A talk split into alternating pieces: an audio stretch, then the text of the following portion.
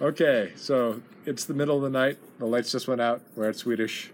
We're doing a middle of the night Swedish medical minute on people with liver disease who are vomiting blood or variceal bleeding, courtesy of Adam, who asked the question Don, I had a sick gal with variceal bleeding. Please tell me about her.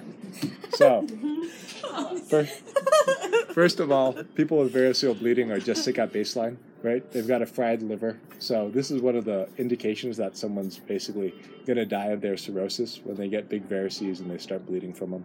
So, it's something that, one, these people are sick at baseline, and two, this is a really sick patient population. So, variceal bleeding has a much higher mortality rate than bleeding from other GI sources, like if you've got an ulcer or if you've got uh, uh, gastritis that's really severe. This is one of the worst types of variceal bleeding. Bleeding. Um, so there's a few things that we do when these people come in, right? Is oftentimes they're hypotensive, oftentimes they're sick as crap, and one of the things we do is just bread and butter fluid resuscitation. Uh, but then in this patient population, there's a lot of other things we do that are specific just to variceal bleeding. So, Adam, I'm going to ask you, what else did you start for the lady when she came in? Besides fluids, Besides fluids. blood, blood transfusion, and Blood. octreotide and san- and um, Tonics. Okay, great. So Protonix, octreotide. So the Protonix is one thing that oftentimes we'll give, but doesn't really address variceal bleeding because these people aren't usually bleeding because of their ulcers. They're bleeding oftentimes because one of those blood vessels has decided to rupture. Right. The somatostatin is a great one, or the octreotide. What does it do? Does anyone know? So, so octreotide actually decreases the amount of blood flow that goes through the GI system. okay? So what happens? Why do varices occur? Period is because most of your blood flow, and all of us sitting around the room, goes through our body and then goes through the liver, through the portal vein, through your whole liver system back to your heart, and that's usually really efficient. But with someone with cirrhosis, who has really bad fibrosis of their basic liver, they can't get blood back. So everything else, they have to use other ways to get blood back to the heart. So those include varices. That's why they'll have big dilated, basically veins on their stomach, is because there's a traffic jam at the liver. So all the blood's trying to go through other places. That's why varices form in the first place. So somatostatin, octreotide really try to shunt blood away from your your splanchnic or your the blood vessels that go to your intestines. So that's a big way we decrease bleeding, and we don't use that as much, for example, with, uh, with people who have bleeding from uh, from ulcers. What else? What else is a common thing we actually use? Do you use the? Yeah, so so we hear Blakemore tube, right? There's two common ones. There's a Blakemore and there's a Minnesota tube. And let's talk about those down the line because that's kind of our last ditch hail mary effort to save someone's life if they've got uh, a variceal bleed. So another thing is vasopressin.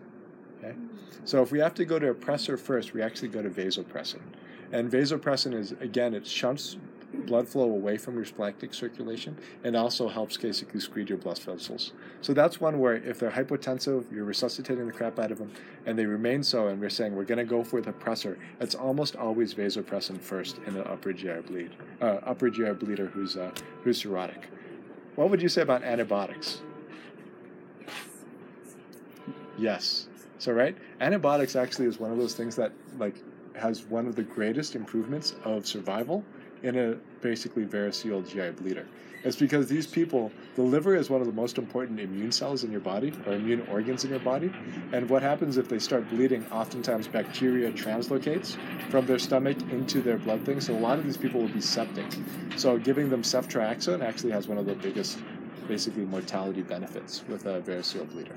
So let's say you do all that, and they're sick as stink still and uh, and they're vomiting blood and they won't stop vomiting blood or they start getting confused because they're so so hypotensive we'll often intubate these people and put a blakemore tube in.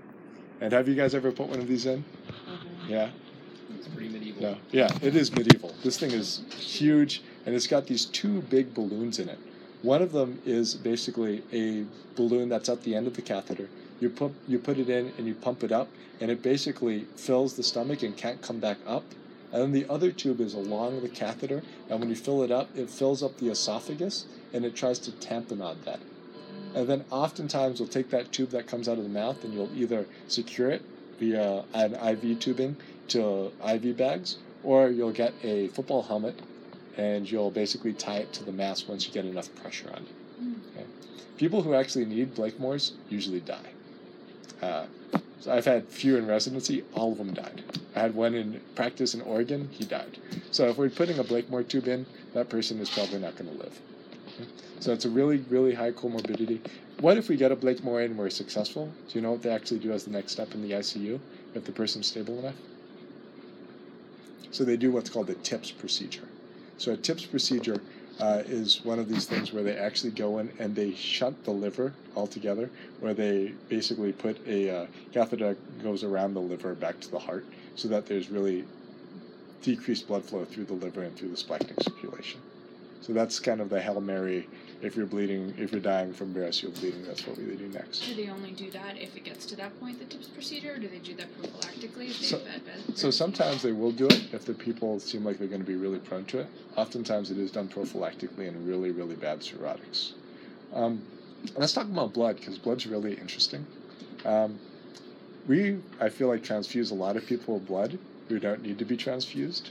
And because of that, they've actually shown that people have a higher mortality rate if they've got, for example, a, a hemoglobin of 10, but they're bleeding and you transfuse them. Uh, the new studies show that you really have to get below 7 before we transfuse you. If you do it before that point or before there's massive hemorrhage and hemorrhagic shock, you actually increase people's mortality. So that's an interesting thing. And it's because we often give them infections or immune responses. And other people's blood is actually, you know, a pretty uh, a pretty big thing for immune for your immune system, even in young healthy people who we transfuse. It's more like a, um, even if they were at 10 but they were symptomatic, is that I would not. I would fluid resuscitate them, and I'd recheck their hemoglobin and when they got under seven, or started having clear indication, like if they were, let's say, had heart disease and started having significant chest pain, that would be an indication. But otherwise, you should really try to stay away from blood, because it's been shown that it that it doesn't uh, doesn't have a mortality benefit. It actually de- it has a the adverse effect of What about um, blood products like platelets or something? So some of them do need platelets, right? Because one of the big signs of uh, of of uh, cirrhosis is you get thrombocytopenic, and a lot of these people, your liver makes your platelets. Your liver also makes your uh, coagulation factors. So a lot of these people will be really coagulopathic. Um, platelets, if you need them and they're bleeding, you know, but it does carry some of the same risks. So Is But- vitamin K useful in these patients? yes, if they're so, I would give them that, or you'd give them PCC if they're really coagulopathic. I think I think is totally reasonable. They're good questions though. Yeah, so they're sick as stink. It's one of those people who I don't like treating very much because these people don't have great outcomes. Even afterwards, these people usually die within six months, even if you stabilize them, unless they give a liver get a liver transplant. And they're with, with variceal and portal hypertension, they're still viable candidates for transplant. Depends what their cause of uh, of liver uh, liver disease is, right? So a lot of times they won't transplant people who are alcoholics because they've been shown that a lot of them will go back to drinking and fry their livers anyways. Um, so it really depends on, on a lot of factors. But that actually having variceal bleeding makes them a lot more difficult to transplant because their cirrhosis is just so advanced. I think go to DIC too. DIC, yeah, if they're if they're basically Yeah. bleeding and everything bad enough.